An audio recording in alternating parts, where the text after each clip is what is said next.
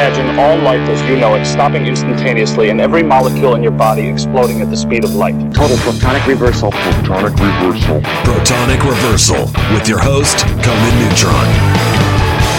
Broadcasting from a secret underground lair in Milwaukee, Wisconsin. a gigantic middle finger to everything that is rotten about music, rock and roll, and corporate power. The thing is though, if you don't laugh, you're gonna go on a killing spree with sharpened nails. Confidence of a hero or a fool, I wasn't exactly certain which. Could not be more professional.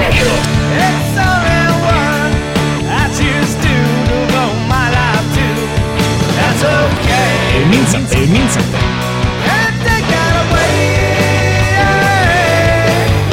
You know, that's my take on it. What's yours?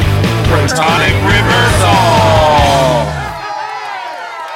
That's like a science thing, right? Indeed, it is. Indeed, it is. It's a science thing. It is a science place, is a scientific fact. We are all up in your face. Welcome to the one, the only. Protonic reversal. Yeah, here we are, another show. So, uh, got a treat for you. We have Miss Donna Diane from Donna Diane. Ugh, off to a great start. Donna Diane from Djunah. So that's very alliterative. Uh, they just released a very cool record called Ex Voto. V O T O. Uh, that's quite interesting. And Donna is both the singer, the guitar player, and her leg is the bass player, in that there's a Moog sort of keyboard situation going on that uh, she constantly is playing the entire time she's singing and playing. And then, of course, it's uh, Nikki Smalls from Fake Limbs on the old uh, drum duties, which, hey, nothing wrong there. But he's only doing the one job, so he's got that going for him. And uh, yeah, it's quite good. Uh, if you knew Beat Drun Juel, that was Donna's old band. Also great. Looking forward to talking to her about Beat Drun Juel. And yeah, should be a good time. Let's uh, let's hear a couple tunes from Ex Voto. You can get this uh, djunah.bandcamp.com. I'll do this later in the show as well, but it's D J U N A H. Djunah. So, not the easiest name in the world to remember, but, you know, it's chill. Anyway, here's Nurse and Nun.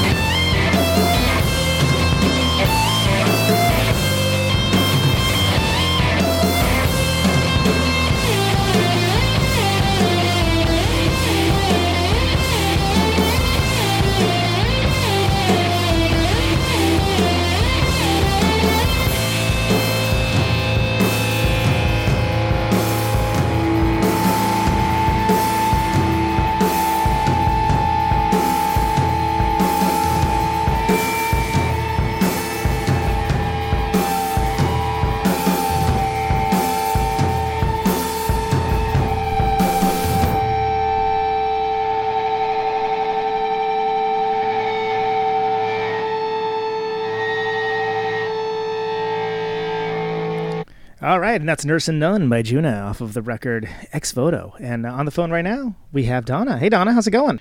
Hi. Ah, there we go. Okay, it's got turned off and turned on. Okay, Donna, Oh. welcome. Thanks for having me. All right, so we played uh, Nurse and Nun on the show, which is one of the songs you've kind of been teasing forward with it with this new record. Uh, this is the first proper record by Djunah, correct? Yes. Now you did have the there was that very powerful video for uh, Brother that came out uh, before this, but uh, was that a previous recording or was it something that because I, I know that is um, not wasn't in this bunch necessarily, but it did exist as its own entity.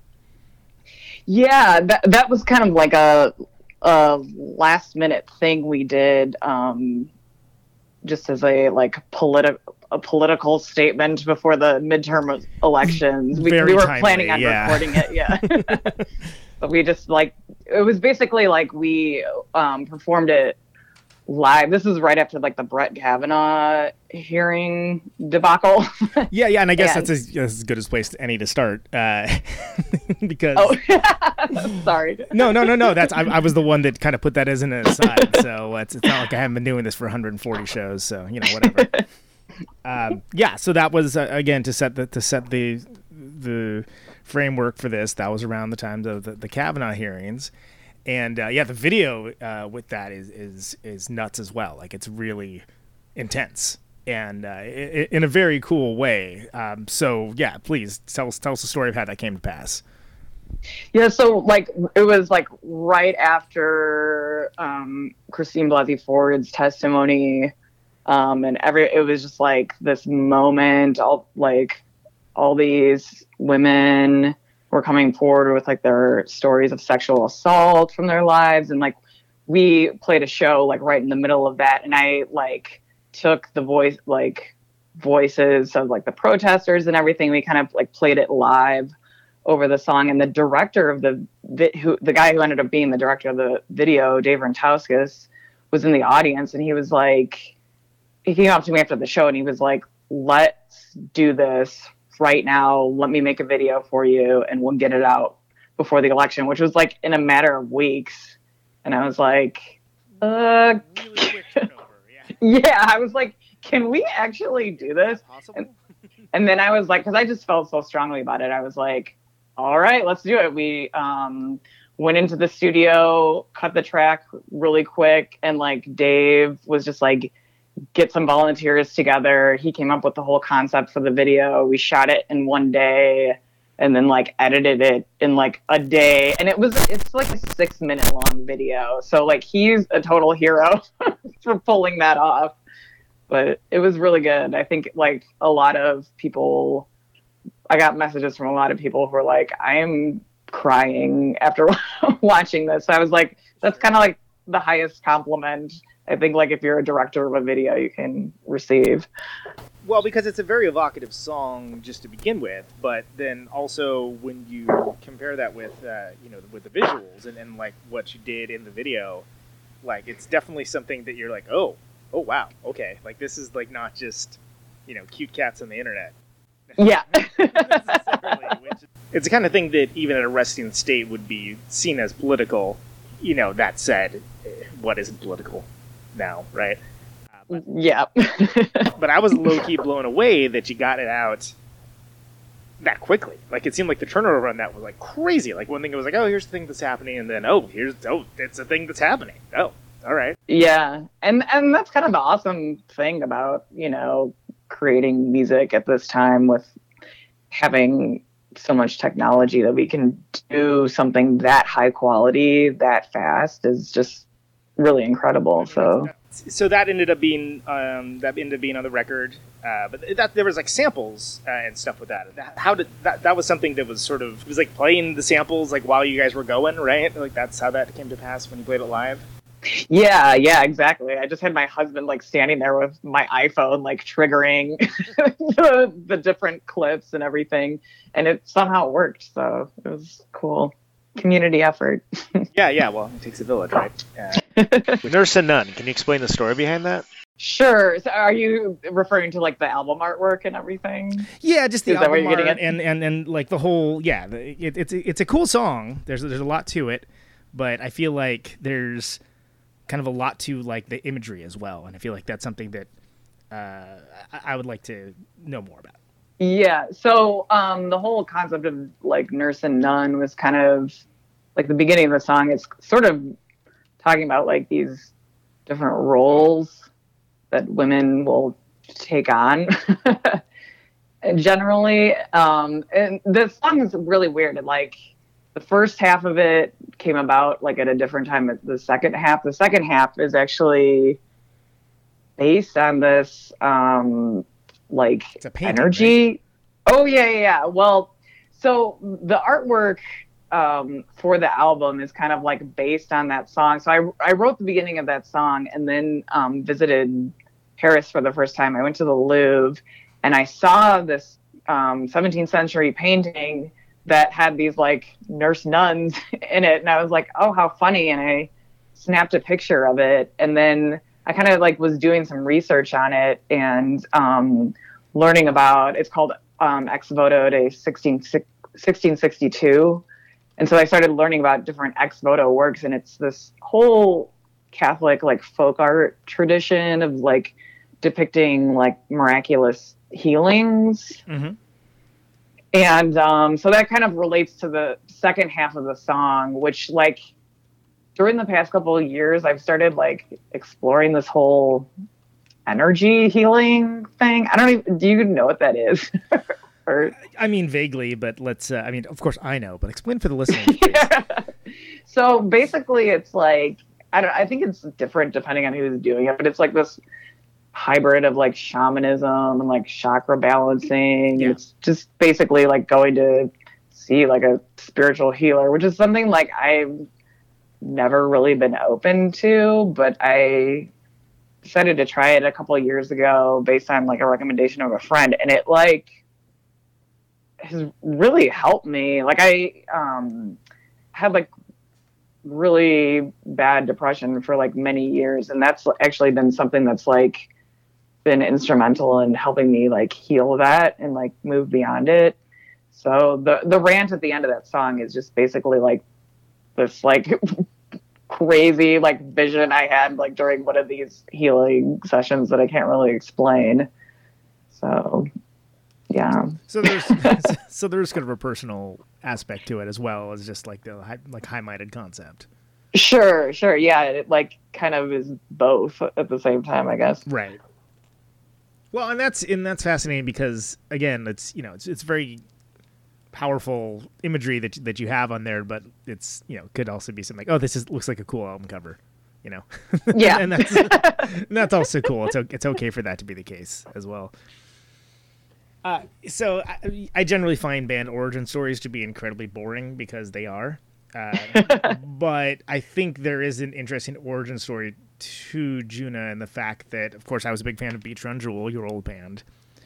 Uh, but after the dil- dissolution of that, I wasn't right into doing, you know, the leg as a bass player and and Nikki Smalls and the drums. There was there was kind of a path to that. Would you would you mind kind of telling the same story that I'm sure you've told at least 15 other times now?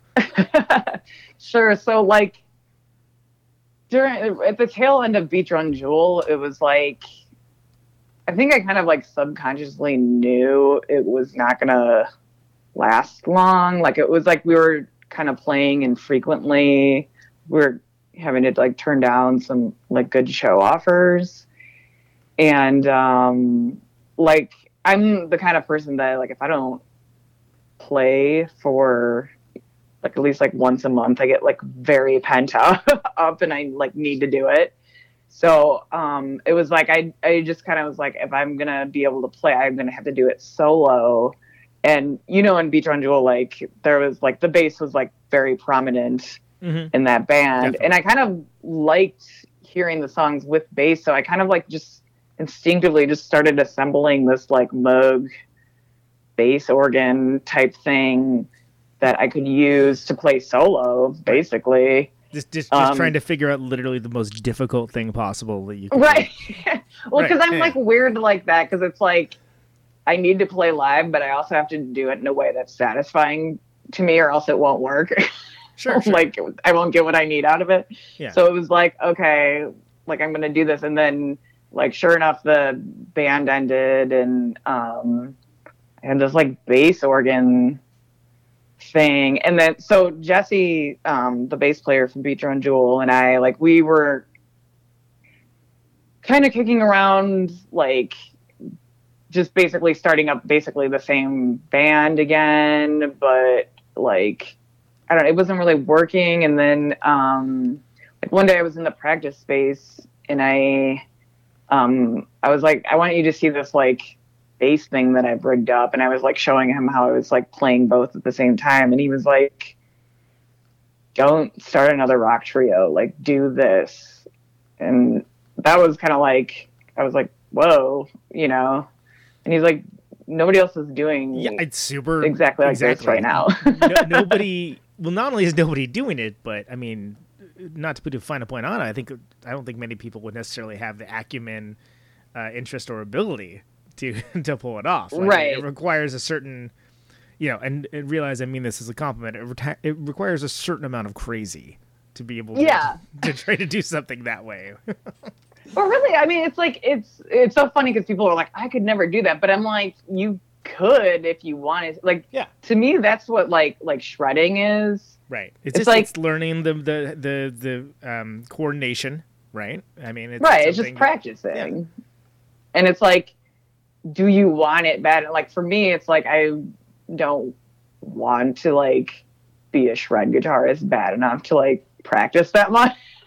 so it's like I just never went that direction, you know. Right. and like but it's the same thing as like whatever t- kind of like style of playing you have it's like does it interest you enough to practice or learn how to do it Well, and for sure, it's something that you know. There's a lot of bands out there, right? So it, it, it's something where not a lot of people are doing that, for sure. I mean, maybe you're Yeah. gonna start a trend. Who knows, yeah right?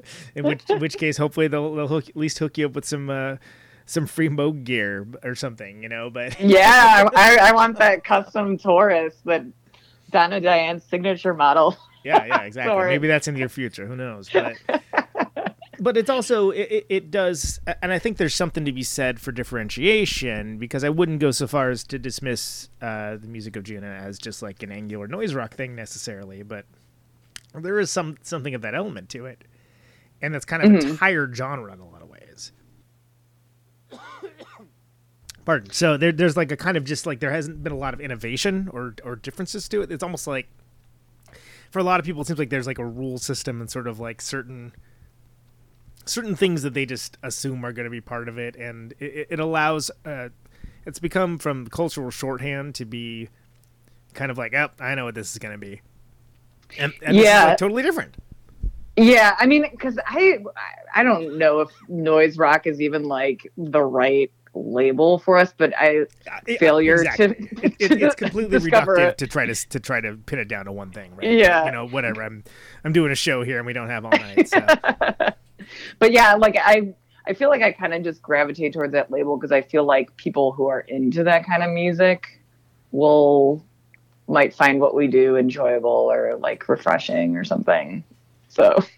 Well, sure, and it, it kind of seems like it- it's something where there's, it's you know, it's not prog either, but there's you know certain more open-minded people that are into prog might listen to it and find something there to like, and right, you know, and there's people that might not care about literally any of that, yeah, but are, you know, but would like the songs, and it- you know, and because of that, it's it's very idiosyncratic. It's very, uh, you know, it sounds like itself, which most of my favorite bands do, but it isn't necessarily always rewarding because people are easily confused and they have the attention span of a gnat.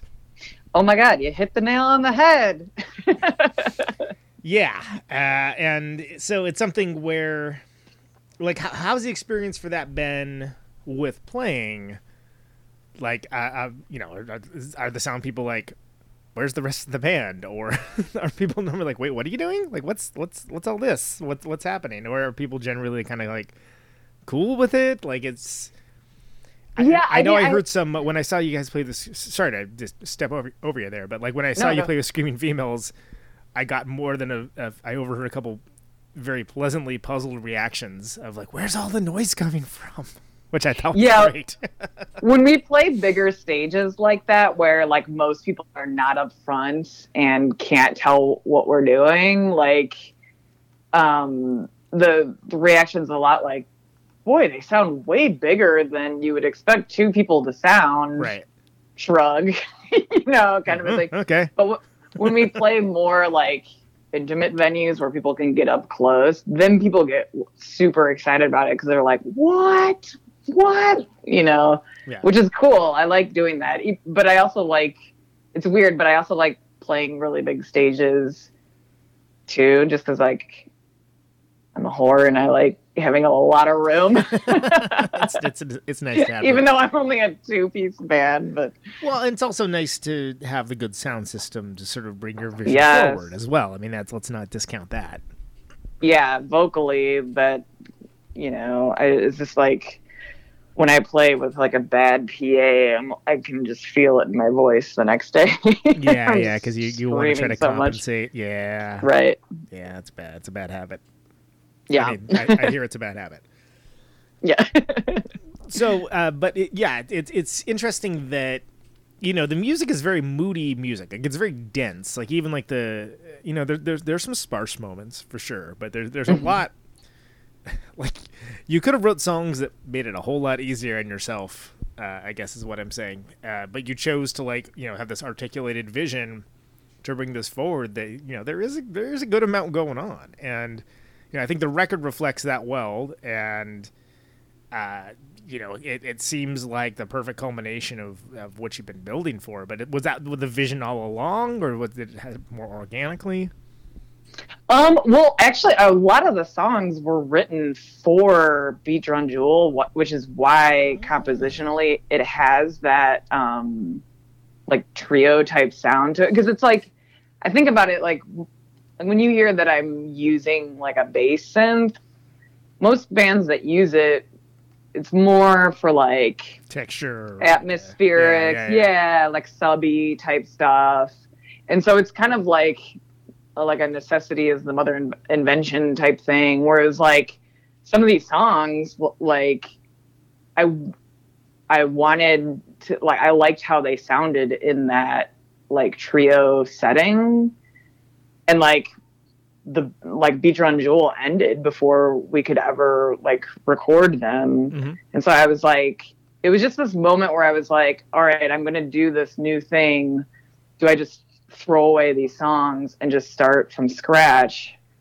Or do I like pursue it? And I was like, I loved those songs so much. I was like, no, I need, I just need to finish this album and like do it. So it was like, I had to like rewrite the bass parts because obviously I could not play what Jesse was, was playing like right, on an not going to actual bass with it Exactly. Yeah. right but like i think the the spirit of it is that's why i'm i always say like Djunah is kind of like picking up where Beat Drun Juel left off because it's like it has that like hard edge like rock trio type spirit Sure. to it And and you had come to the point in Drun Juel uh, that those songs were you know kind of at the level that you're like, all right, this is probably time to make another record now. And uh, you know, Right. only I can understand.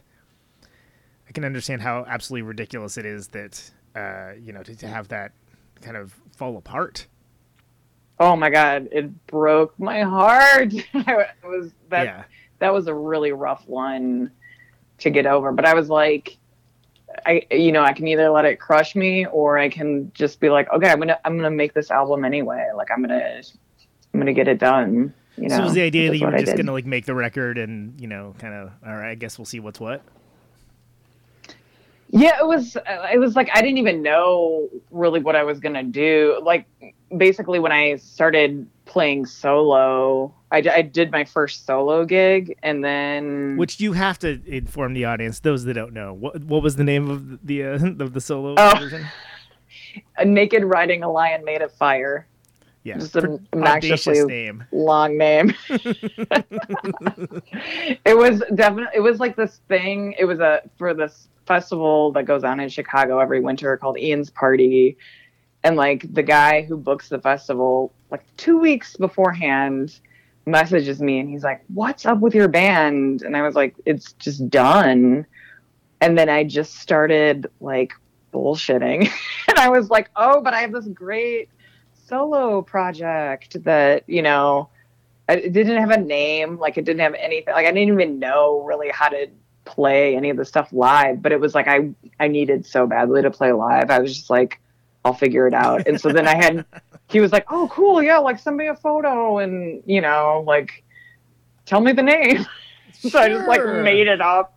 And then yeah, I had two weeks to like put an entire set together and like it ended up like going so well that that's when I, I was like okay i need to find a drummer and like get an appropriate band name and actually do this Yeah, thing. yeah. It's like you're like, sure, I'll totally do all those things that I already had figured out before this conversation. yeah But I mean, you know, uh, you know, speaking personally, I always work better with a deadline or something to like work towards as well. So that kind of yeah allows you to sort of take it out of the uh, the idea of it being this kind of vague amorphous concept and you know being something that exists in the real world. definitely So did you find that you know playing those songs as naked, Land Made a Fire uh, changed what the songs were to you before you uh, before they became Djunah songs, or did it kind of stay relatively static? Um they well the thing that shifted the most was actually my voice Hmm. um How so? because um Beat Drun Juel was you know like Yeah, yeah, really. Yeah. really fucking loud rowdy band, and I say that as a compliment. yeah no it was it was fun but it was just you know everything was turned up to 10 so i it was just like you know i was Not a lot of blowing out my nuance. Yeah, right. I was just constantly blowing out my voice and just like all good technique had gone out the window and like basically kind of stripping it back down to playing solo again forced me to you know kind of reconnect with my voice and really get it locate it in the right place in my body and then also just you know get back to like feeling the original spirit of the songs Mhm. when I wrote them because I, I mean I write everything solo first. Like a lot of stuff is like come comes about as a solo thing, then bring it into a band setting to orchestrate it and arrange it and everything. So it was kind of like returning it back to sort of my original vision, like what I wanted to say with it. If that makes sense. Well, yeah, and you know, originally, and I think the first the first beach uh, the first full length Beat Drun Juel record, I think, has a good sort of mix of the styles, but you know, parts of it did have like some kind of dynamic range to it, and, and things along those lines. And it kind of seemed like more the stuff you're going to is just the you know, for lack of a better term, kind of sensory overload, like, you know, whoa, like here it comes, like all muscle, you know, coming at you. Yeah.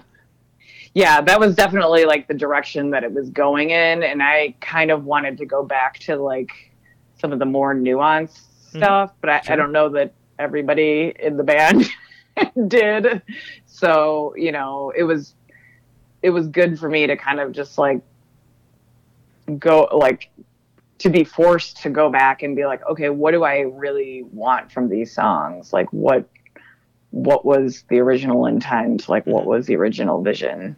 Kind of a thing. Well, and did you find by kind of stripping away the layers that that was easier to discover? Yeah, definitely. I mean, I, it was like I was kind of forced to just by nature of, you know, there was like no one else driving me in a certain direction. It was just kind of like I it, a lot of what I do is is very like physical for me. Like a lot of the choices I make are just like based on like where different sounds are resonating with my body and stuff. So it really got me back in tune with that, which I think really like guided me in a good way. So, talk to me about uh, some of the rest of the songs on the record. You, uh, you know, at the time of this recording, you've got uh, three of these available publicly. There's Nurse and Nun, like we talked about. Obviously, there's the earlier version of Brother with the video that, that's out there. Uh, Mhm. The first, I think, the first song, if I remember correctly, was Animal Kingdom. So t- tell me about Animal Kingdom. So Animal Kingdom was funny. That one was almost not on the record. Um, like right before we were gonna record, Nick was like, "We need another Ripper for the album," and I was like, "I don't know if I can just write one on demand." Go. like, like it was like we already had the session like booked with Kurt and everything, and I was like, "What?" Like, and so I was racking my brain, and I was like, "Well, I have this like two minute." thing, but I'd always had, kind of had a problem with that song because it's just like it's so short, and a lot of my songs are like I have this like deep emotional connection to them, and that song is like there's not really like it's more like a character speaking than like an emotional type thing. So I was having trouble visualizing it in the context of the album.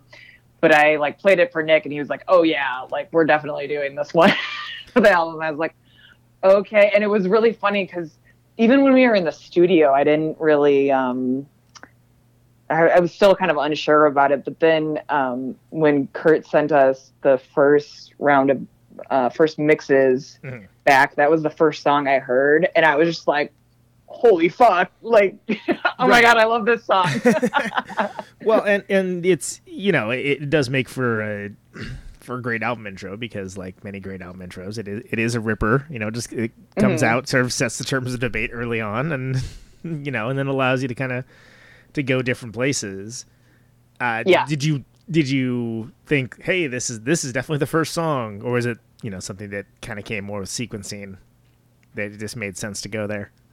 Um, I I can't remember in hindsight if we had thought about using that as the first song in the album or not, but I definitely when I the, the since that was the, the first recording that I heard from the, the our session, I definitely by that point was like, oh yeah, we should lead off with this one Mhm. just because I liked it so much. sure, sure, yeah. Nothing wrong with that at all.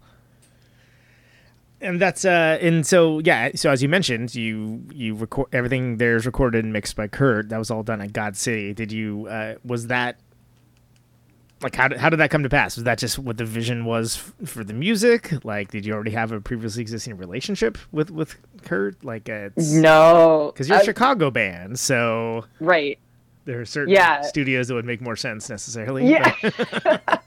well, it was funny because like the, I think the idea first came up when we were um, on the. I think actually we were on the way to play in Racine with you. oh wow, okay. This was like a while ago, Yeah, yeah. and and we were just kind of like shooting the shit in the car and like talking about like oh eventually when we record like who who like who like if you if money was no object like who would you want to record with and nick was like oh definitely kurt Ballou.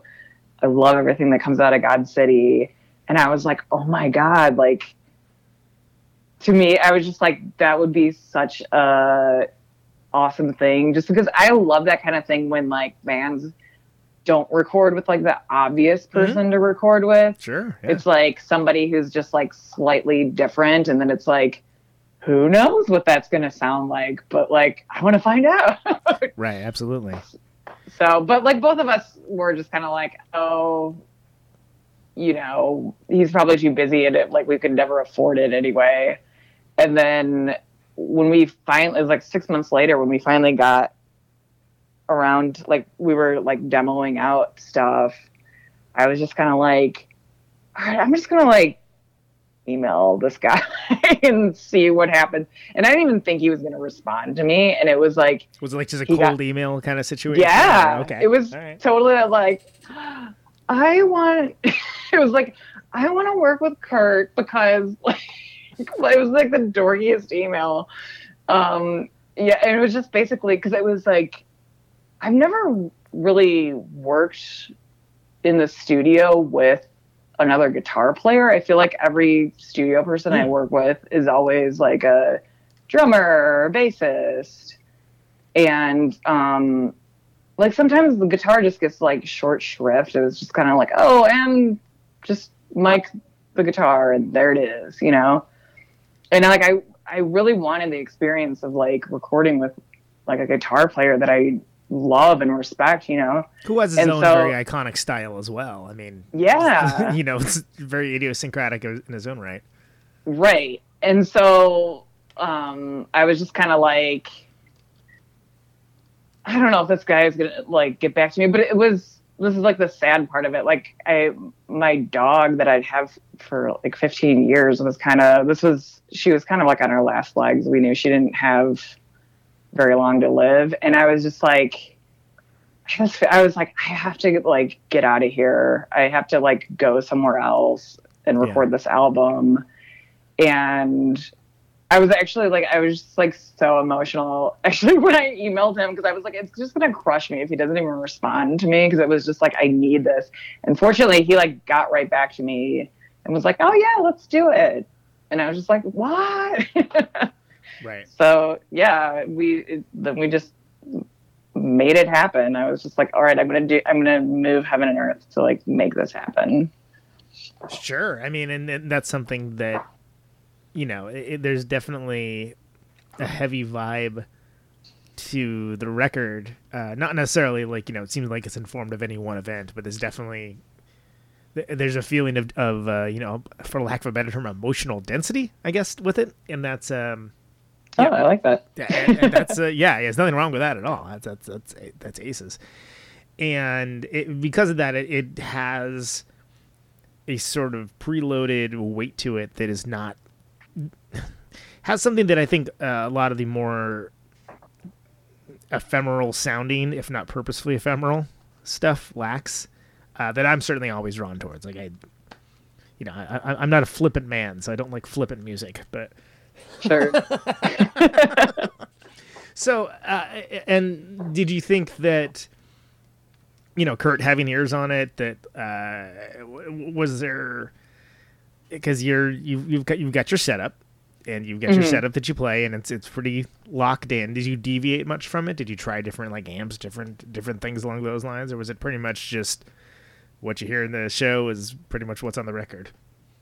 Um, well, we totally did. I got like he, he pulled out like all the amps and cabs that he had, and he was like, "All right, we're like doing a shootout with all." of them." so I Oh, just wow, had okay. to try everything out. But it's it's funny because he had a um like a 50 watt Traynor head that just like I use, and I'm I'm so used to that sound that I was trying out other stuff. And he was kind of like trying to push me more towards like the bad cats that he plays. Mhm. but i was like they sound good but it's i'm just like it's, It's not me you know?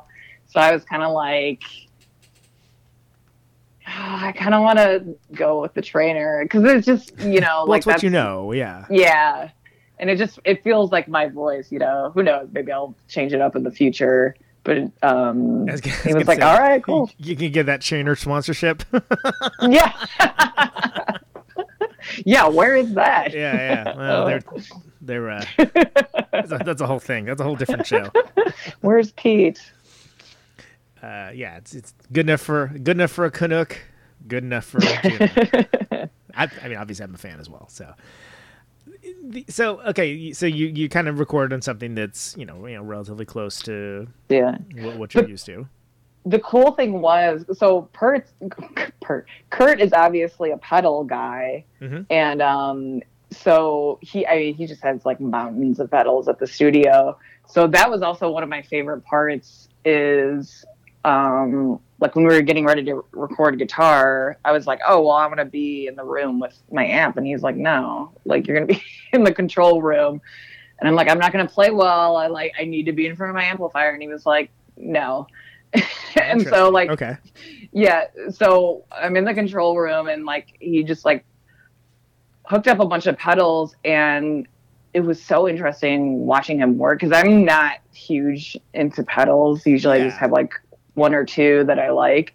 But i mean he the way he works with them is so interesting. And like on the record like he's actually during some parts like actually like manipulating the pedals like while I'm playing, and some of like the pedal noise that he's getting like I didn't even know you could get that out of pedals. like I mean stuff that approximates like actual feedback um but i'm not even in, like in the room with my amplifier. It was i don't know it was really cool. That ch- that really ch- like changed my um how i view pedals i'm a like i'm a little bit of like a pedal cynic and that washed away my cynicism. All right. Wow, so that, that definitely puts you at odds with the, the, the vast majority of, of where it seems like, you know, it seems, seems like people would rather talk about pedals than talk about songs these days. A lot of times, Yeah. You know, and I, I, you know, whatever. I'm I'm guilty of this same crap. Don't get me wrong. But, um, I, I think it's a lot easier to fall down the rabbit hole with it just because, you know, we've had we've had people on the show and it is kind of like a boutique pedal revolution now. Like it's, Mhm. it's kind of crazy that you know, it used to be like the only thing you could find would be like, oh, there's a boss pedal. Here's like the same yellow boss pedal that like everyone has, and, and Yeah. like, and like now it's like, oh my god, there's like a million of everything, and you can get them in any colors or size or from, you know, any types of manufacturers, and uh, yeah, it's it's can be quite overwhelming if you get it. Anyway, this is pedal talk with uh, Conan and, and yeah So, uh, so, as far as how you tracked it, was it pretty much mostly like how you played it live? Like, meaning, did you were you doing the were you doing the Moog bass on your on your leg as well while you were doing it? Or did you just do it as an overdub, or how, how did that? No yeah I, I went in there because we didn't have like a ton of studio time so i was like oh yeah i'm just gonna play both at once and then Was he like, no, you're not, or what? yeah yeah he was there was a lot of like kurt being very nice and like telling me no Yeah, I don't think that's a good idea. I think you should Yeah. do that. and because okay because this is the other thing. Like for me i'm not you know like a technical musician you know like i'm not obviously if i was going for you know precision i would not be playing two instruments at once so i tend to be more like That's a very diplomatic way of putting that. Yeah. I, I'd agree. it's like I'm definitely more like feelings oriented. Like it's more about like the spirit of everything. Sure. And um, I was actually afraid that like how Kurt was going to react to that because I mean he obviously is like a very technical guy, but he was really cool about it. He was just like, no, I totally appreciate that kind of music and like really like it. And I was like, oh, good. um, but yeah, I the long way of answering that is yeah, I did guitar first and then bass separately just to not have tons of fuck ups. And did you ever did you do the thing that you know you, you can definitely do in the studio, but you really can't do live? Where you, you mentioned he was messing around with pedals, but like where you kind of like change the settings as you're as you're going, and uh, you got like one person on the pedal and one person on the guitar. Yeah, uh, yeah, yeah. Like when we were doing bass, um, Kurt was even like helping me like with the like because I have all these different buttons that I have to press in addition to the actual keys. Right, right. So he was, I was like telling him like which ones to press when. Yeah, you get like another thing. another pair of hands to to do the Right. right?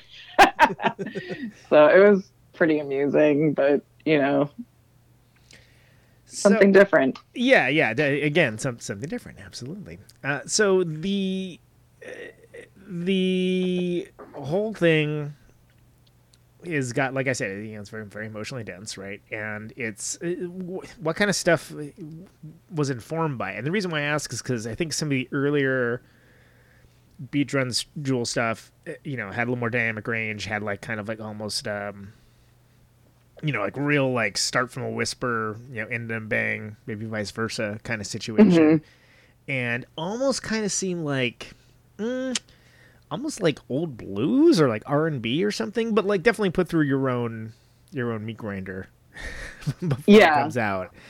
Uh, where were where were these songs coming from as far as you know compositionally? Like where where were you at? What were you listening to? What kind of stuff were you thinking of? Um, you know, like a lot of the stuff that I do is just kind of comes out of me just kind of like fucking around with different sounds.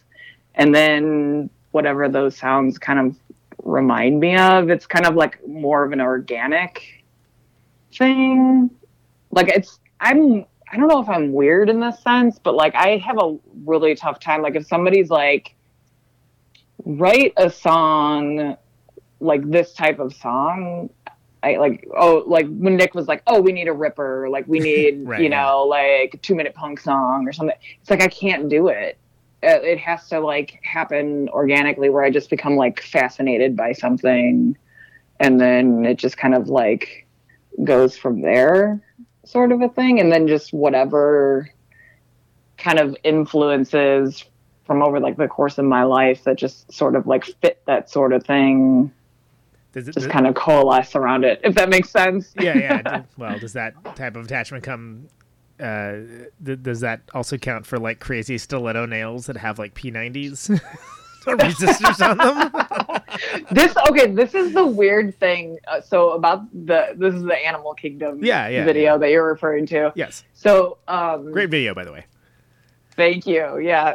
So the, the weird thing about that song is when I first wrote it, because I like later abandoned it for a while, but when I first wrote it, I had this thing in my head about na- like these long nails. Uh-huh. It was like I kind of like saw the video in my mind and um, that never happens to me with songs like almost never and i started like googling all these images of like different like long acrylic nails and like weird stuff that people do with their nails Mhm. And i just became like kind of obsessed with it and then forgot about the song for a while. And then when we recorded it and i loved it so much it was like that idea came back to me and i was like we have to make this video with the nails. So, th- so so that was like almost a holdover from uh, from having around before, because it is Yeah. sort of like, and and that is some sort of interesting territory because you know you are a bit of a gearhead, and it's something where you know boutique nails aren't necessarily something that you think of along with boutique electronics normally. Like it's not Right. they're not normally associated, which kind of is you know they're incongruent elements, and that's interesting, especially if anyone's like paying the slightest bit of attention to the Yeah. details of it. Well, I love that kind of stuff. Like, I love mixing up like things that are technical with like things that are sensual, or you know, like things that are maybe stereotypically masculine with things that are stereotypically feminine, and therefore you don't often see them together, even though there's no actual gender to any of it. If that makes sense. No, totally, because there is this sort of stigma, you know, uh, harkening back to what we were talking about earlier when you t- when you talked about, um, you know, we are talking about, you know, whatever noisy music and whatnot. There to be certain social signifiers that come with that. That you know, a lot of times, uh, and again, I I have used this apparently the past couple episodes, but it, it comes down to being like dudes yelling music. And uh, Yeah. and that's a Joe Canonism. Credit where credit's due, but it's like, oh god, that's like the best summation of that. It is totally dudes yelling you know, it can be great, but it's you know, it's dudes yelling, and it, it's something where I- think there tends to be sort of masculine attributes uh, applied to that kind of noisy music a lot of times specifically just because of that cultural history especially you know from the 90s and the you know all the touchstone 90s bands and and whatnot but i think it's Right. interesting that the the Djunah stuff it manages to be you know, it's not outwardly aggressive all the time, but it certainly has aggressive moments. But I don't think it, it necessarily sacrifices any of the femininity at all. Like it, is, it isn't something where it's trying to like put on a mask necessarily. Uh, it, it seems very honest, uh, but I think it's it's it's just a shame that you don't hear that very often, and I don't know why necessarily. The fact that it's you know it's, it's a bunch of dudes yelling, and that can be that can be off-putting, I guess, and it doesn't. and there aren't a lot of bands that necessarily push the sounds forward, so you know, it's sort of like, ah, yeah, we get you, like Helmet, cool, good for you. Yeah, it's weird. It's Shellac I- Junior, huh? Okay, all right. it's weird because like for me i mean i didn't grow up you know, really like worshiping heavy bands or anything, or um, even thinking that I would ever like scream or yell or anything in my music. That's also something that just kind of happened organically for me because I I didn't sing for a long time. I only started singing probably like five or six years ago. And um, it was just like this weird thing that happened. Like the first time I went on stage to perform stuff, it was just like this voice kind of like naturally came out of me. Like I get this weird thing sometimes. Is it doesn't usually happen in a band setting, but it happens when I'm performing solo. That it's just like um, I don't know, this thing kind of comes over me, and I I feel this kind of like you will listen to me now, sort of a thing, and it's Totally. like I cannot. It's it's like I cannot have a weak voice on stage. Like it, it's just like this energy that like comes over me that like I have to be like powerful and forceful with what I'm doing. And like for some people, it's like that has no gender. But I know there's like other people that like I've definitely had a guy once come up to me after a show and he was like, "Wow, you're as angry as a man." Which I'm like, wow. um, probably think uh, women have a lot more reason to be angry than men do. yeah, I mean, how but- do you, how, do you even start with a comment like that? You'd be like, oh, Oh my God, Conan, I've heard them all. Trust me. well, Although it, I have yeah. to say, it's it's get, it's gotten better over the past like year or two. For sure, I get way fewer shittier shitty comments than I used to. So So, and, and you know, that's that's kind of an important distinction as well. Is that you know there there is, for lack of a better, I wouldn't even necessarily call it. I mean, there is gender bias, but I wouldn't call gender bias so much as just gender ignorance, almost. yeah, Uh, it's just not thinking before you open your fucking mouth. Right, It's exactly. So true. A- and and again, I I would postulate that in general, you know, that that's something that afflicts most people, but it's definitely uh, there's a certain type of dude that just, Yeah. Gosh, you, you, you're, No you're hoping for the best for him, you know, but like, you wonder sometimes.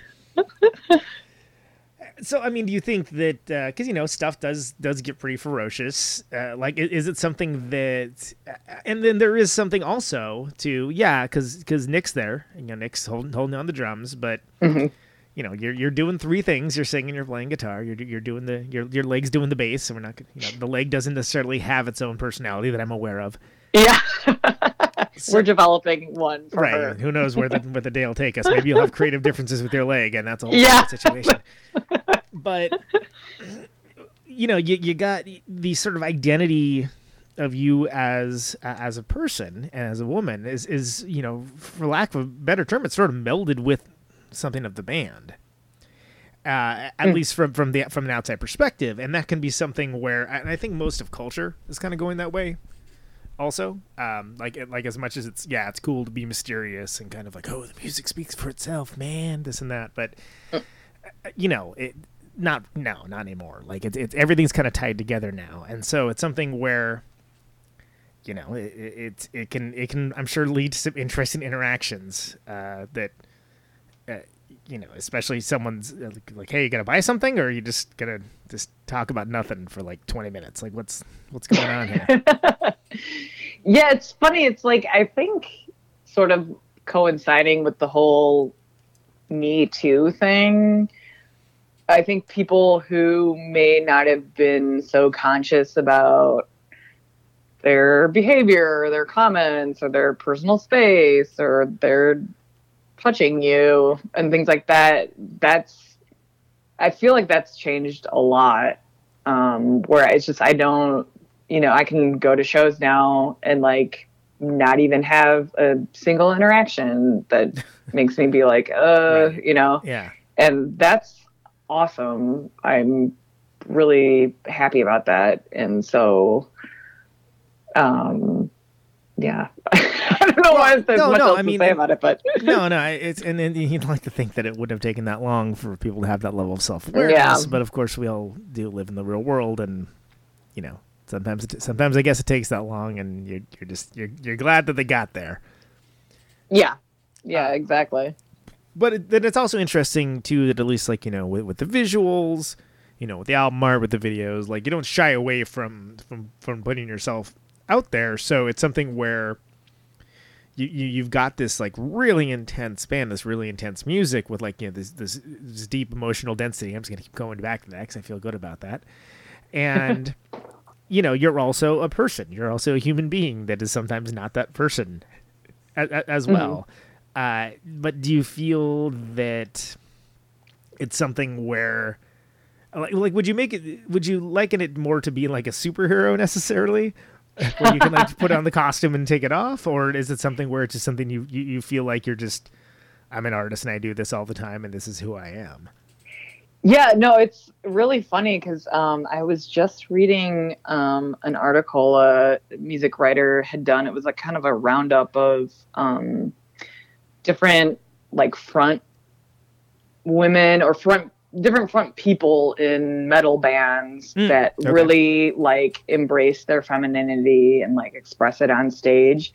And even though I don't play metal, I related to this article so much because like the interviews that she did um, with the different um, musicians, there there was so much of it, like people that were like, I always felt pressure to not dress like myself because, like, especially in metal, it's like you want to be one of the dudes, like you don't want your gender to be, you know, the focus of what you're doing, Mhm. and then they all at some point and this is true of me too had the experience where they're just like fuck it like this is not who i am. Like i am i just do identify with like very feminine qualities and i'm just gonna do that and like wear dresses on stage or like one of the girls was like i like glitter like i'm Right, just right. doing the glitter thing now Doesn't let mean everybody riffs know doesn't mean the riffs are any weaker than you know than Right. before, but there's going to be glitter involved.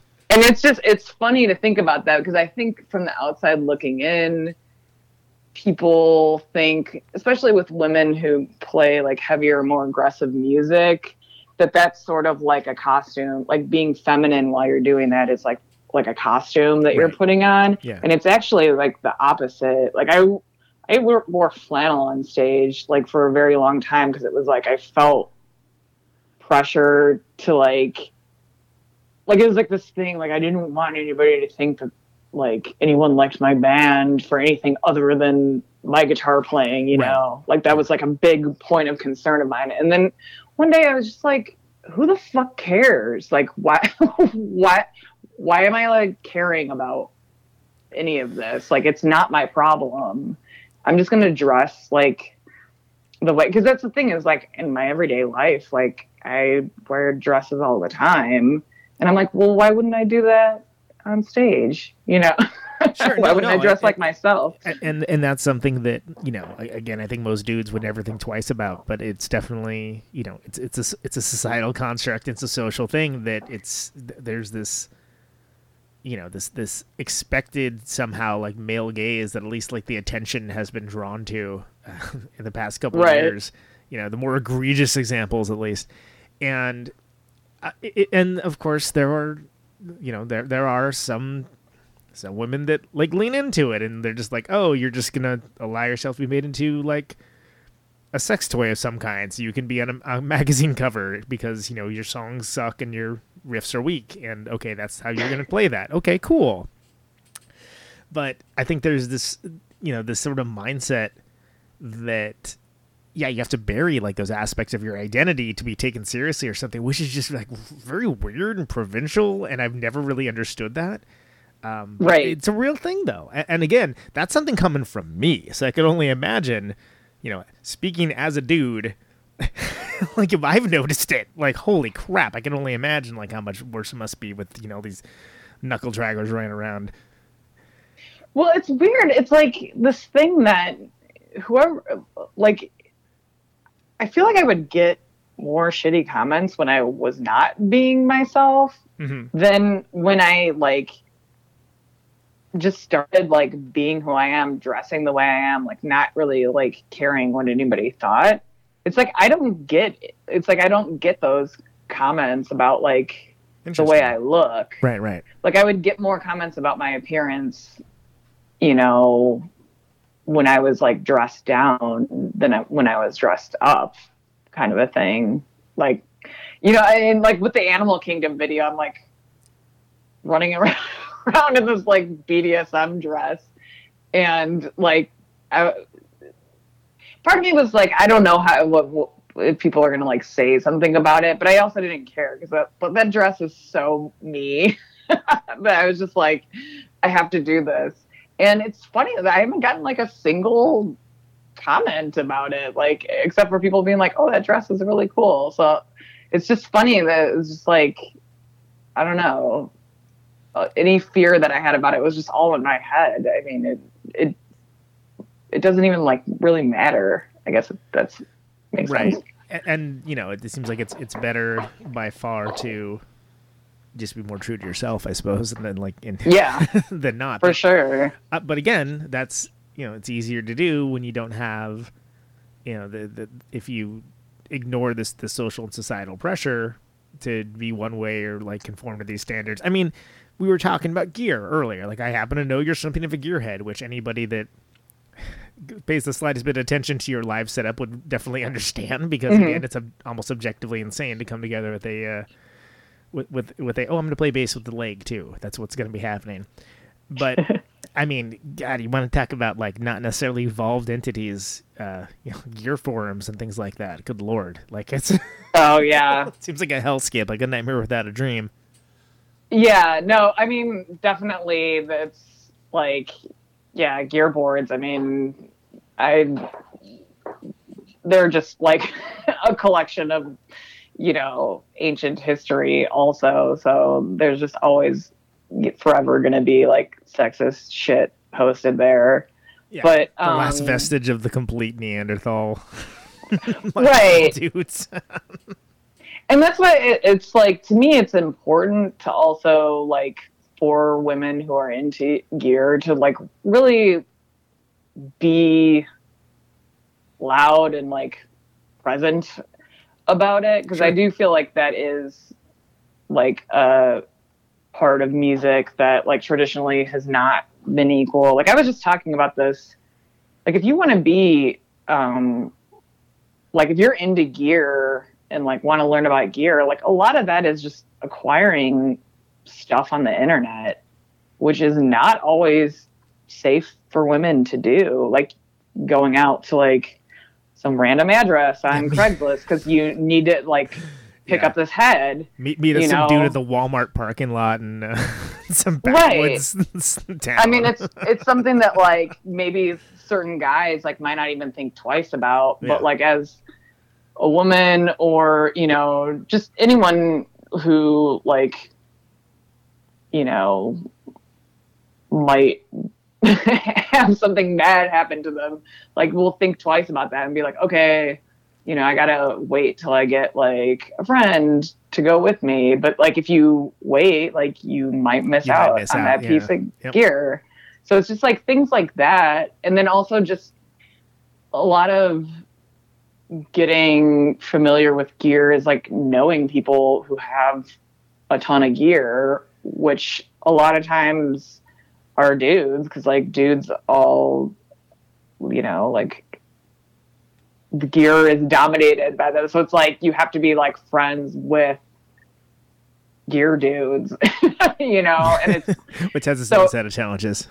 right so i mean it's just like this kind of thing where it's like well you know like often that those are like different circles that like you need to enter whereas you know you're not like automatically invited. And this is traditionally in the past. I think like things are changing a lot but i think It- it because of those like precedents it's still harder for women to catch up. And then also just the money involved in acquiring this stuff and selling it. I gotta say like i don't even know if this is because i have like this weird thing where it's like i don't know if i want to invite like weird guys over to my house. So i have a Yeah. stockpile of gear that i just really need to sell so i can get more shit but it's just like i get like weird about it and it's like okay i gotta like make sure my husband's home at the time and it just like is Yeah. kind of limiting And, so and just the act of uh, of selling things on the internet alone is a you know nightmare without a dream. So when you Oh, yeah. factor in all the rest of these, it's like oh god, that sounds Yeah. terrible.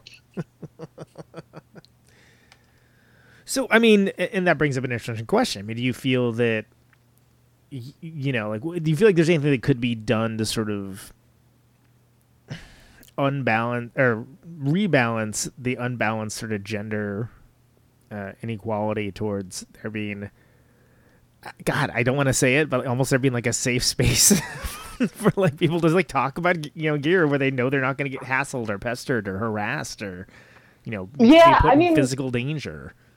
like I think it's um a lot of like I got invited um to do like an amplifier workshop. Somebody was Yeah. like, Yeah, I I want something to, somebody to do the a thing about amplifiers for, but it's just like only women, non-binary, trans people like there so they can like feel safe about like asking questions and everything. And I was like, sure, you know. And I think it's things doing things like that, and then also having like women and non-binary people who are into gear, like being, you know, try like pe- people finding like seeking out those people who are knowledgeable about gear and like making them more prominent like women who build gear like making sure to like share who those women are you know Mhm. like share their stores you know doing things like that just Right. like has happened with bands when like guys have made the effort to like hey maybe instead of having like all dude bands on this bill like make sure that it's inclusive of like women and non-binary people you know in that same way it's just like make sure if you're like if you share a lot of stuff about gear like seek out you know other people women and non-binary people who like build pedals or amplifiers or things like that you know? And like yeah just trying to like make an effort to like pro- because th- there are people out there. It's just you know they're just not going to be as prominent as like the well-known guys. Yeah, and, and and that's something that does require effort and does require thought. It's just like uh, for me, you know, not to immediately turn it back around to me, but I guess my name's on the show, so I can't. uh, you know, like when when build, like for instance, you mentioned building bills. Like it's important to me not just to have bills that are bands that I like, which is always the first thing, but also, you know, I it's I think it's important for culture for it to be inclusive. So when there's like, oh, it's not just a band I like, but it's not just a pack of white dudes, or better yet, dudes yelling, white dudes. Yeah Uh, you know, all the better. That's that's and that's it. You know, I do love some doozy yelling music. Don't get me wrong. Um, me too But that's a way that you can use what power you have to sort of build community and, and make things more inclusive. And it should just be something that's naturally done, right? But this idea of things being an absolute meritocracy, I think, completely disallows the the point that there is, you know, in order for that to be the case, there needs to be powerful advocacy for the disenfranchised, and that also means creating spaces that are you know comfortable for them to, to do their thing and allow that opportunity. And that's not an assumed thing. And you know nobody likes talking about privilege or stuff and things along those lines but it's it's it's a thing. And at least it's something that even if people aren't necessarily having the right prescriptions for it it is at least in the conversation and that's kind of nice i guess yeah yeah i mean it's just it's something that's like it's it's not even something that takes like that much work it's just having that thought like when you meet somebody of a different gender who is doing something cool like making an effort to remember that Yep. and like just like post something about it or invite them to do something you know it's it's not just like a hey we need to make sure there's a woman on this bill it doesn't Right. matter who yeah that, that's kind the, of a thing And that's the other side of it, which is you know enabling mediocrity or perceived mediocrity. Uh, from and, and that's and that's not the way to do it because because because the idea should always be, you know, in order to be inclusive doesn't necessarily mean blindly inclusive as as, as well, and it, it shouldn't be something you have to think that hard about. Frankly, I don't think, but I don't know. You know, I'm yeah I'm a it's just like thinking beyond like your immediate social circle which Right. may be all people of one gender Exactly. Yeah. If you if you play in a dudes yelling band and you only know other bands that are in dudes yelling bands, and maybe you only think of dudes yelling when you want to play shows, and that's okay. Yeah. But uh, having nothing to do with literally any of that, you, you played this House of Van show. This was like a bigger show that you, that you did some recently. How did that? Uh, how how'd that work out? How'd that come to pass? Oh my god, that was amazing. Um, that was with Converge. Converge, right? Yeah, yeah. And so, um, yeah, it was like probably like a a week after we like finished the album with Kurt. We just got like a message. It was like, um, like a booker that was like, "Hey, do you want to open for Converge at House of Vans?" And I was like, "What?" yeah. Uh, yes. and I was like, "Yeah." So it was it's this weird thing that House of Vans does though, but like they don't announce shows until like a week before the show. Yeah, yeah, yeah, yeah, yeah. So it was like this funny thing because Nick and I were just like dying for to play the show, but it was like, you know, it was all like that was the thing we were looking forward to at the end of summer, and that, but it was never announced. So it was like this feeling like, could it fall through at the last minute, or Right, will right. it It doesn't seem happen? real or something. Yeah, yeah. Yeah, but it, it worked out.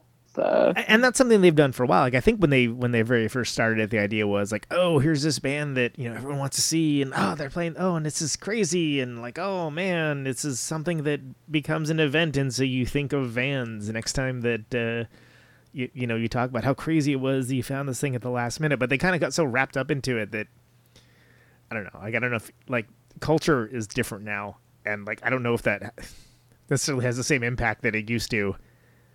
Uh, Well, there was- I don't know. Maybe, I- maybe it does, but there were people at the show who were like, "Oh, we've come to every one of these." Like they're Oh, just really? very Okay. much like, yeah. the hell do I know? And- okay.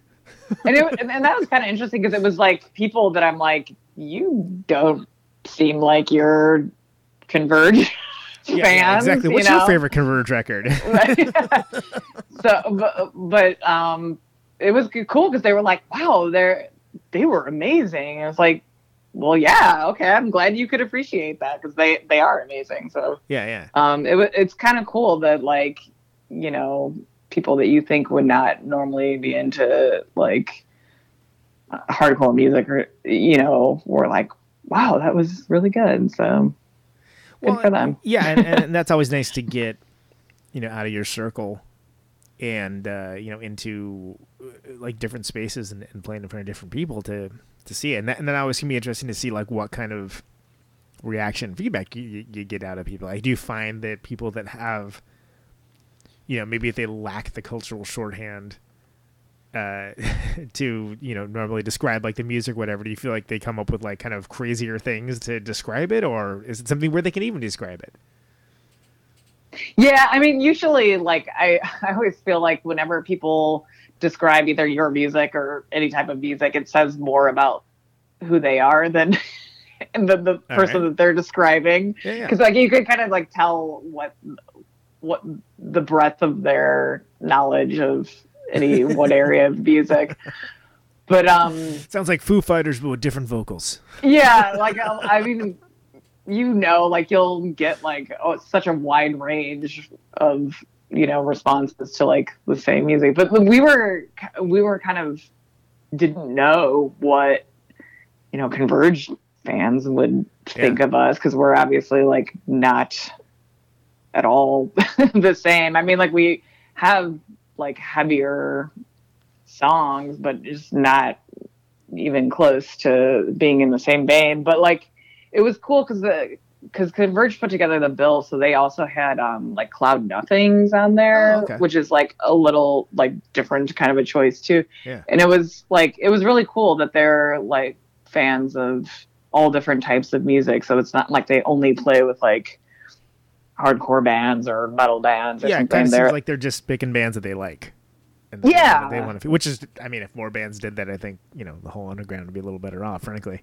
Oh my God, amen. I mean, that was, I mean, I just felt so lucky to have that opportunity because that's just something that like never happens to me at least. Yeah, you yeah, know? yeah. It- It's, it's such a rare thing.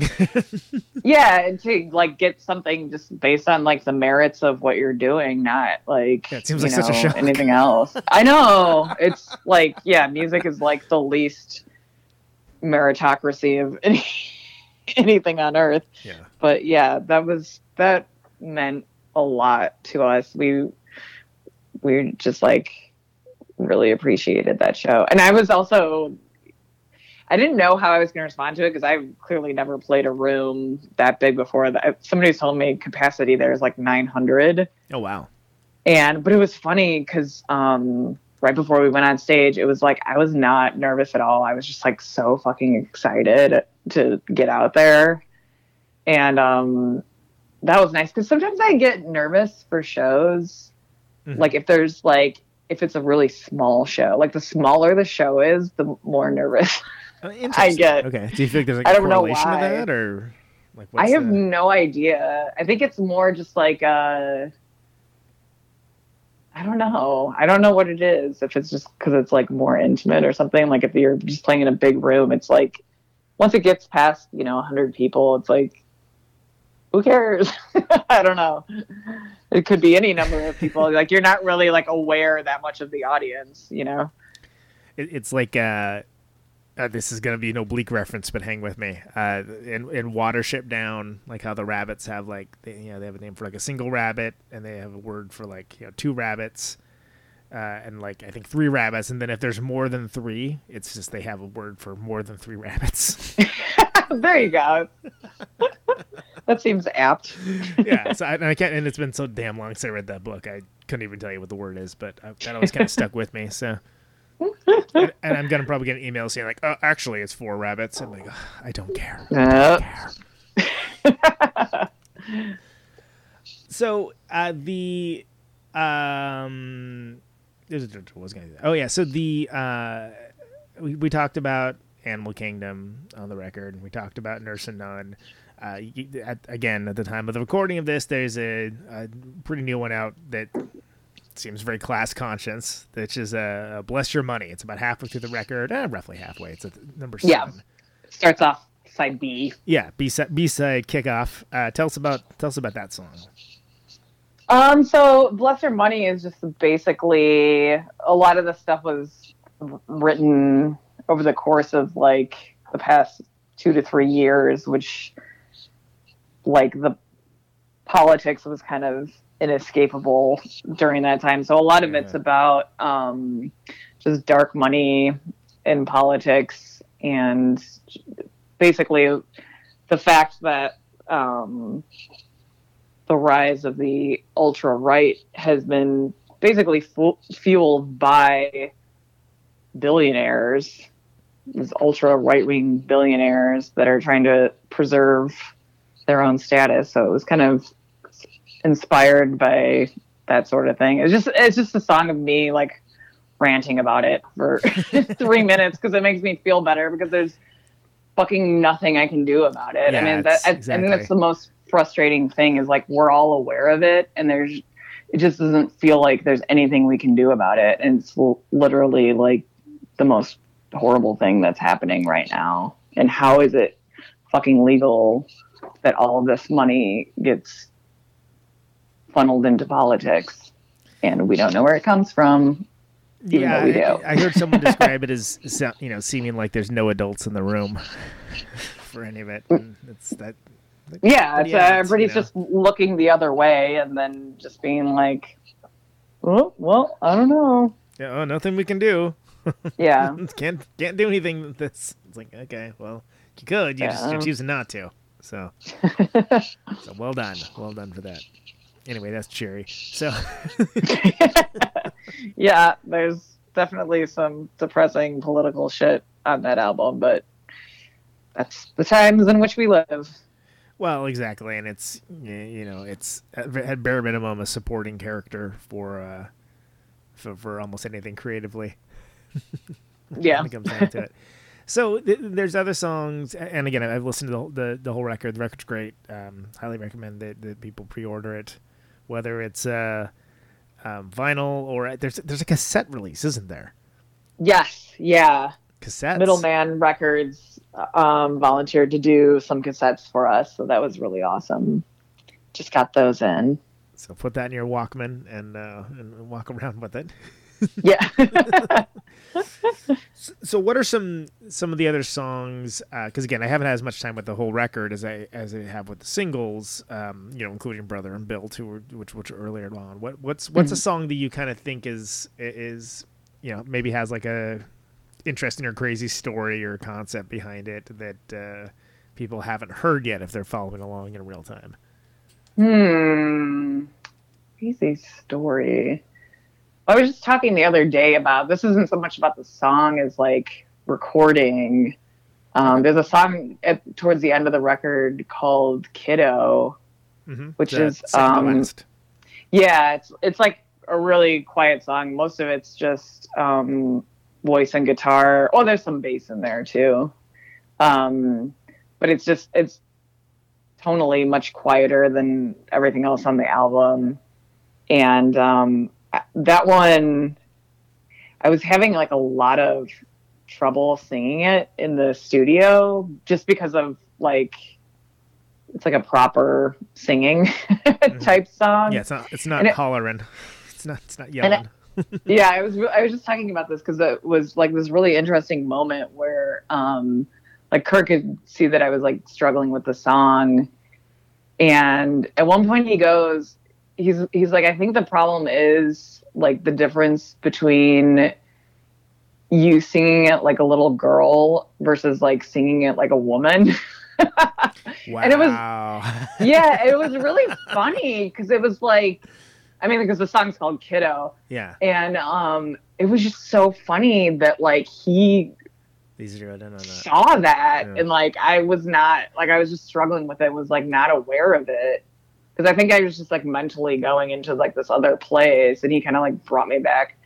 So then it was like I was like, okay, I know how to sing this now, and then that was like the take that we used on the album, and then I don't know. It's just it's also a really good example of like Kurt's a really good producer, but I don't think like I don't know if like people think of him that way. Well, I, I think people like are, are, very focused on like the type of sound that he gets for like yeah. a lot of bands. So I don't know if people talk that much about like how he is working in the studio like that. But that was kind of like an interesting example of like an influence that he had on the record that was kind of cool. Well, and was that something that you know after you hear that it kind of rings the bell and you're like, oh yeah, yeah. Yeah, it is something you know, like I kind of think about. We even I don't know if it's one that we'll ever like do live because it really takes it would take down the set a lot. Yeah, doesn't exactly but, uh, um, fit with the vibe necessarily. Yeah, but it's something that like I do like think about now when I'm like gonna sing that song. You know, like thinking about it that way, like where I'm placing my voice, like what where I am in my head with it.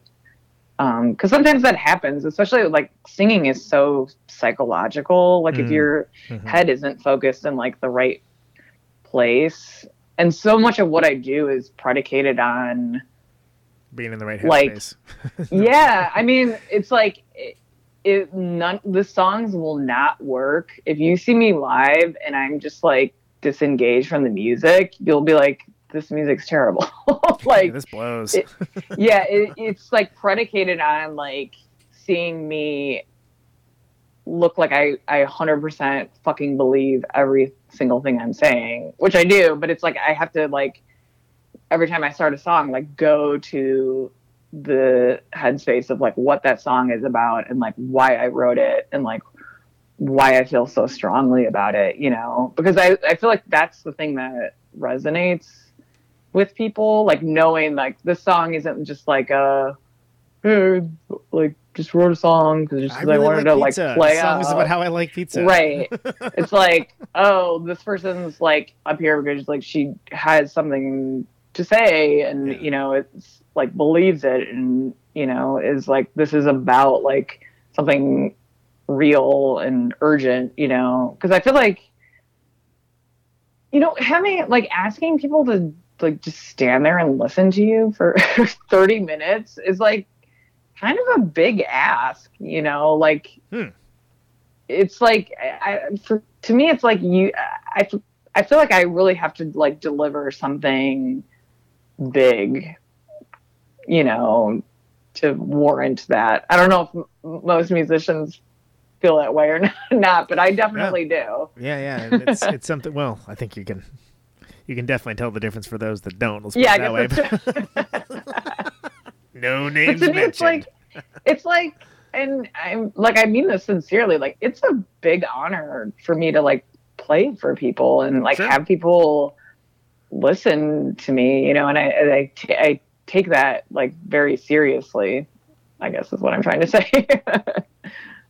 Well, yeah, and I think that that shows with the presentation. You know, it, it shows with again with the stuff that y'all are putting forward. It definitely seems like yeah, you- you're not. It it, it it's music of consequence. There's not anything uh, flippant about it, and uh, you know that's again sometimes people you like things being more ephemeral and like light, so to speak. but, Right. You know, even.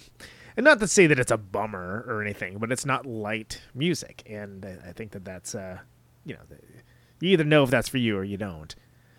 Exactly. Yeah, we're definitely not a party band. So if that's what, what you're looking for, you will not like us. It'd be a very specific kind of party to, to, put a. Right. yeah. I mean, we're still fun, but you know. Yeah, yeah, like, it's just a different kind of fun. Depends on what your idea of fun is. yeah, it's just like intense fun. yeah. Uh, what what's uh, so? And I don't need you know. Again, you have to apologize. I don't even remember which one it is, but there's, there's a song called Hand Videos, and I think that that was. oh yeah. What's what's why why is that hand videos? Why is that? This is another one that Kurt was giving me shit about in the studio because he was like, "Is that like some weird ASMR thing?" Uh, Thing. yeah, yeah, that's of course. Yeah, yeah, yeah. Okay, so Is that like just some some some subculture I have no idea about or something? Like I guess there's there's no real term for it. Okay, you know how people take like selfie videos where they're Uh-huh. like looking into the camera and Yeah, like yeah. talking. So like I I get kind of like creeped out by those because I'm like I don't want to be up in your face Yeah. that much. But I love it when people take selfie videos of like their hands doing stuff. Like a lot of times it- it's like gear videos. If people do like someone wiring Pedal- a speaker or something or some kind of some Yeah, or like like a lot of like demo videos where people are like adjusting like pedals or amplifiers or stuff like that. Like it's cool because it's like this like POV like point of view shot, yeah. you know, and it's like it's almost like you're like that person for a minute, like watching hmm. what they're doing. Like sometimes people like do it with like cooking or you know whatever. And so I don't know if there's like a word like a hand selfie or like what the so I just call it hand videos. Fantastic. But it's like the the the concept for the song is it's like this love song. It's about like these two people who like um like communicate their feelings through like hand hand videos. Really? It Okay. sounds like so it does sound really bad now. Well, I I'm mean, it's sound that bad. It just sounds kind of, you know, like like okay, that's It sounds dirty. maybe there's an audience for that. I don't. What do I know from it? you know, I mean, there's it's a big wide world out there. so yeah, that's the that's the answer. what a hand video is. I mean, you know, I- you you you talking about you know what Kurt thinking it was like what a ASMR. Like I had no idea what the hell that was, and then when I found out, I was somehow even more baffled. I was like, oh my god, really? What? Okay. and then I Well, thought. oh, go ahead. I was gonna say. Then I thought about it, and I was like, "Well, oh, okay, yeah, whatever." Yeah, and it's funny. There's like this recur. Like I wasn't even aware of it at the time, but there's like this re- recurring motif throughout the album about hands, and, and then hands are in the the video for Animal Kingdom too. Yes, and then yeah, that that then I was like kind of aware of it when because this is the other thing. I went on Instagram before we made that video and was like looking for different hand videos of like people with nails like touching different stuff. That's where um because there's all this like slime and stuff in that video that like Uh-huh. people are touching. And there's like a whole subculture on Instagram of people who just like make these like slime videos. But I guess like I, I swear to God, these accounts have like millions of follow- followers. Like people are very into this stuff. Oh, So man, okay. yeah, right. I love stuff like that where it's like, who is the audience for this? And then Yeah. I'm I get fascinated by thinking about the type of people who are fascinated by that thing. If that makes sense. No, and and it's you know it's interesting to that in today's society the instinct is to like uh, put a big spotlight or, or, you know at very bare minimum a flashlight on everything and sort of expose it to the world and and and to what are you know preconceived non-heretical standards but uh, one of the interesting things about culture and how everything's connected together and the communication that happens with that is how it's allowed people to have these, you know, we'll just charitably say niche interests in things uh, to be able to connect up with each other and, you know, kind of serve whatever those needs are, whether whatever they're whatever Yeah. anyone's trying to do with them. as long as it's between consenting adults, doesn't it's there you go. I don't necessarily want to know everything about it, but good on you if that's what you want to do. The internet. Hashtag the internet. Hashtag the internet. So okay, and uh, I guess the last thing I want to say is that the song that we sort of uh, neglected talking about the most is one of the one of the first ones that came out, "Built," uh, which I believe that was that was a Beat Drun Juel song before. Yes. Right, Yeah, like that was one of the first ones that I wrote for like this whole course of album. So it's actually funny because that one- that one, um, cha- the structure is the same. It's a good example of like how those songs translated into Djunah. The structure is the same, but like, you know, like the bass had to change completely because that was like one. I'm doing something really complicated with that, and that's still like just it, not even close to like what Jesse was doing like on bass for that song. So it kind of like the way the Moog kind of like changes the mood of the song was it like it, it the songs kind of like float a little bit more just because of those like sustained notes instead of having like the percussive Yeah, punctuated kind of. Yep, yep, yep. with it. So um, yeah, that was kind of like a good introduction about like how some of the stuff kind of like evolved from that band to this one. And s- stuff still cool with Jesse and with Woody. Oh yeah, yeah. I mean, I miss those guys a ton. Like I, to me, like if we could have kept Beat Drun Juel going, I would have been like very happy. I mean, but it was also a kind of thing where I understood that, um, you know, people had their different things that they wanted. Like, it was in some sense, it was like a side project for like every like for me, it was obviously my main band, but for the other people, I think Yeah, it was Jesse kind of the more of like a and Yeah. was playing uh, with the man Montrose has man. Montrose man.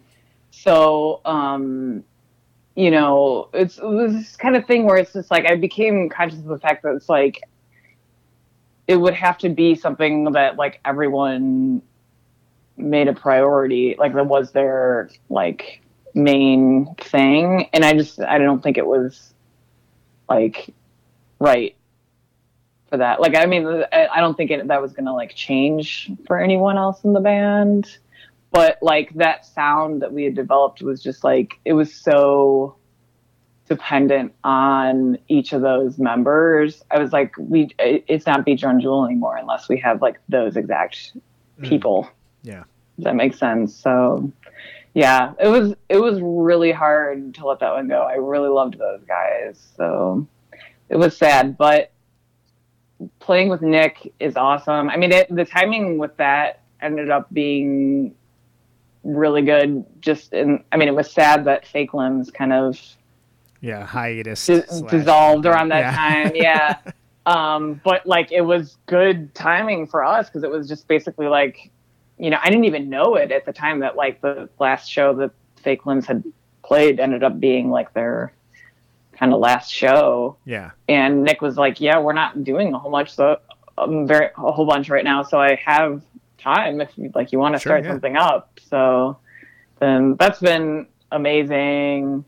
He and his wife Sarah, who does like a lot of our photography and everything. Like they're just they've been so awesome to me. Like I can't even tell you like how much like they've like contributed to like make like helping this album like finally become a reality. Like you know I, I couldn't do it without them. So it's been really amazing getting to getting to work with both of them yeah and it, you know it seems like again um you, you know early on but it seems like it's something where it's it's connecting with people and it's finding a greater audience and uh you know that's that's great it's it's good to see people putting the work on things that are maybe not initially easy to parse and uh, seeing some semblance of uh, reaction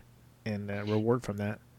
Yeah, I mean that, and that was something I learned from Beat Drun Juel because like when it ended, it was just so devastating to me, and I, I felt like, you know, like maybe I should have like been more active and like promoting the band and like, you know, it, it just made me aware that like things can end really suddenly, Yeah. you know, and you might feel like it's like before it's time, you know.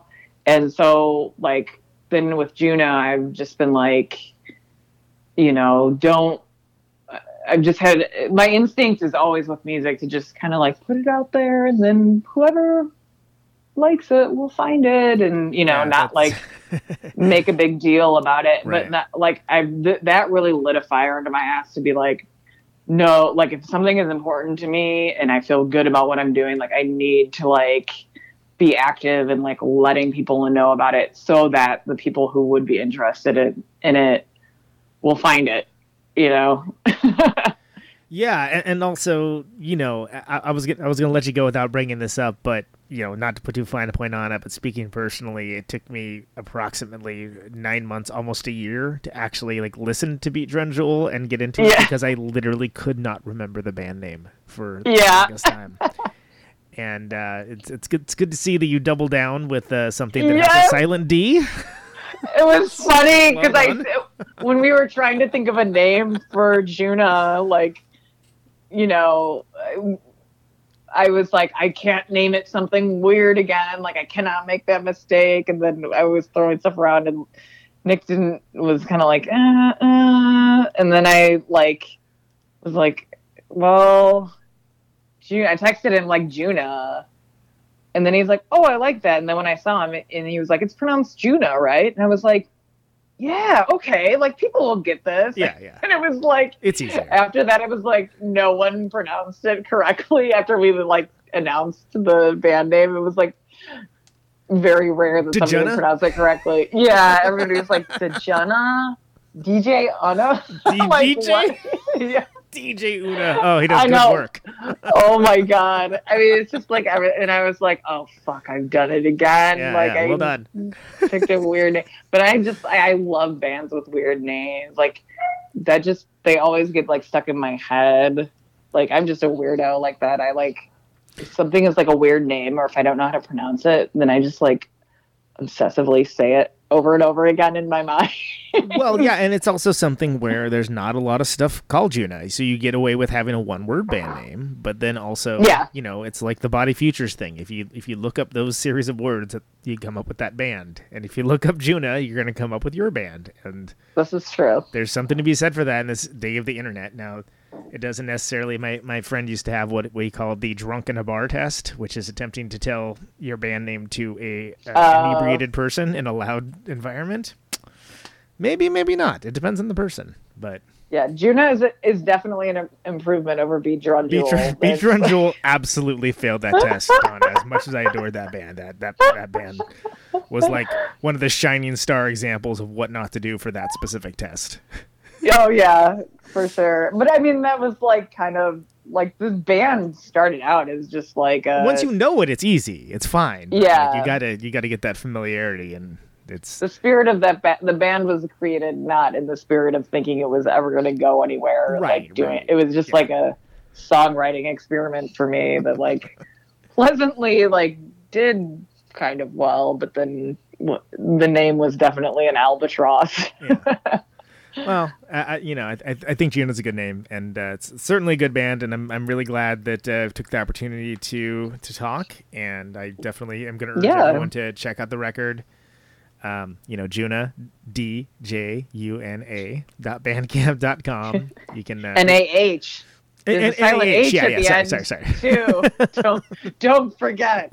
uh, you can you can order the vinyl, you can order the cassette, you can um, digital album, uh, all that stuff. It's all in the normal places you would find music as well, uh, and it's a ripper. I, I, I dig it a lot. So I appreciate you taking the time. Uh, and then the last thing I you know generally ask people when they're on this show is uh, why do you do what you do?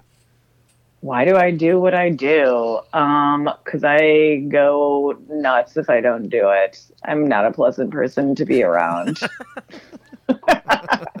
so Brutal I'm truth. doing y'all a favor. Beautiful. Uh, thanks so much, Donna. Thanks for coming on the show. Thank you, Conan. It was great talking to you. Likewise, and uh, yeah, I'll. Uh, I'm, I can't wait to uh, jam out the the vinyl when I get my copy. It's gonna be great. Yeah, it's coming soon. Don't worry. All right, take care. All right, you too. All right, and so let's go ahead and uh, let's play a tune off the record here. Let's uh, let's hear "Brother." Talked a lot about it. Let's hear it. It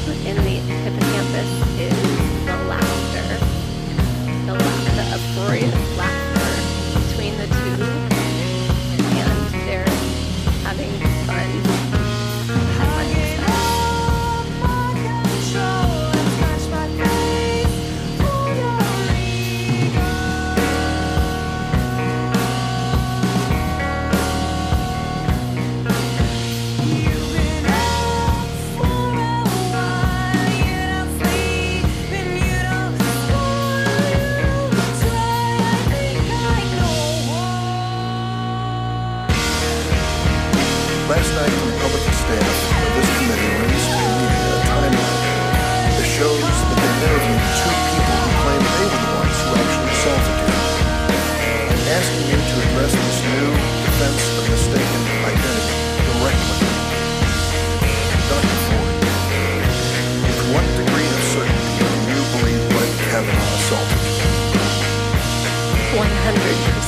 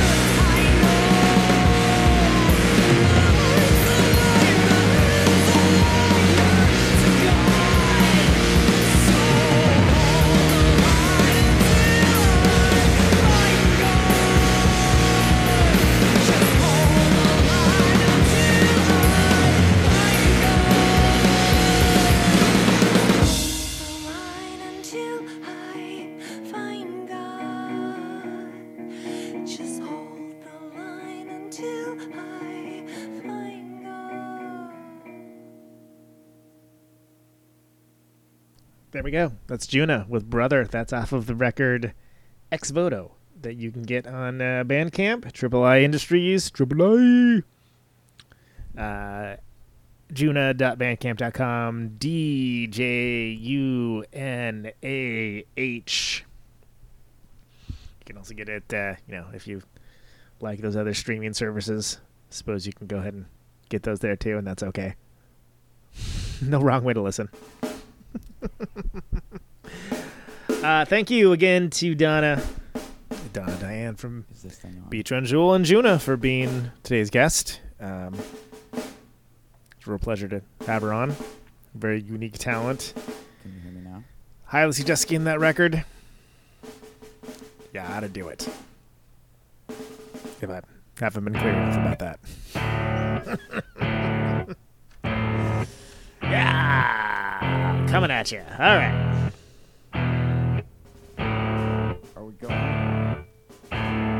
Well, once again, you've been listening to none other than the one and only Protonic Reversal. And we thank you for that. The show airs Thursdays, 8 p.m. Eastern, 7 p.m. Central, 6 p.m. Mountain, 5 p.m. Pacific, only on Radio Nope. RadioNope.com. Say yes to Nope. As we come to the Radio Nope right now. Live listeners, party with me, punker. Musicon with Musica. Coming up. Brian's got some guests. He's got guests, baby. Brad and. Isaac, and uh, all ships at sea, should be a punky good time. anyone within the sound of my voice.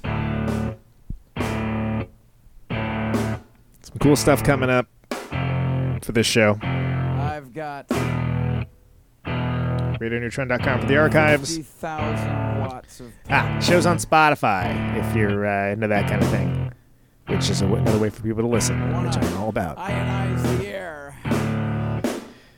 Tell a friend, tell an enemy, tell a frenemy about protonic reversal. Always helps. This microphone sound into electricity. Upgrade on iTunes, Stitcher, whatever. Can you hear me now? It all helps. Out on Route 128, dark and lonely. Catch you later. I got my radio on. Can you hear me now? Can you hear me now?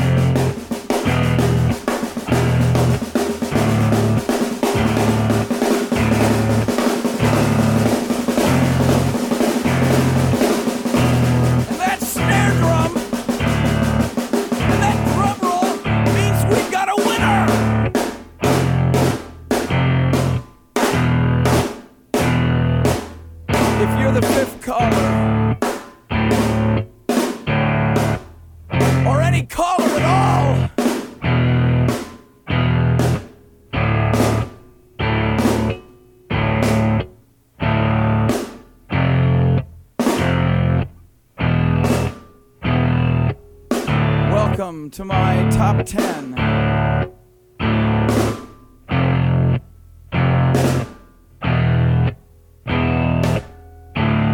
I'd like to thank our sponsor.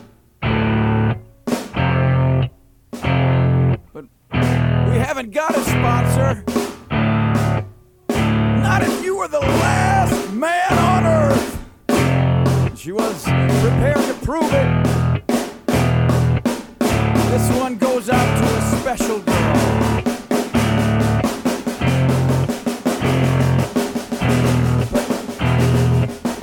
There is no special girl.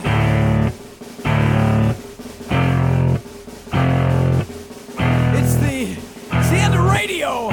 The last announcer plays the last record. The last what? Leaves the transmitter.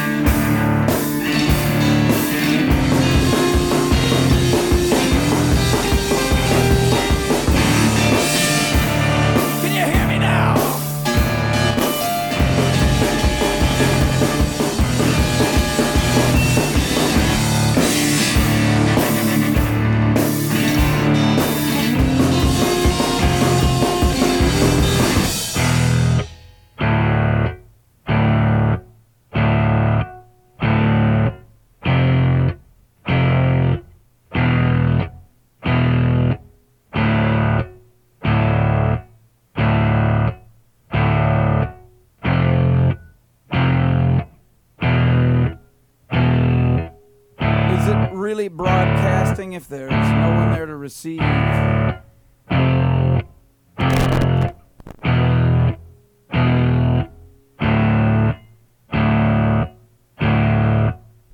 the end of radio. As we come to the close of our broadcast day.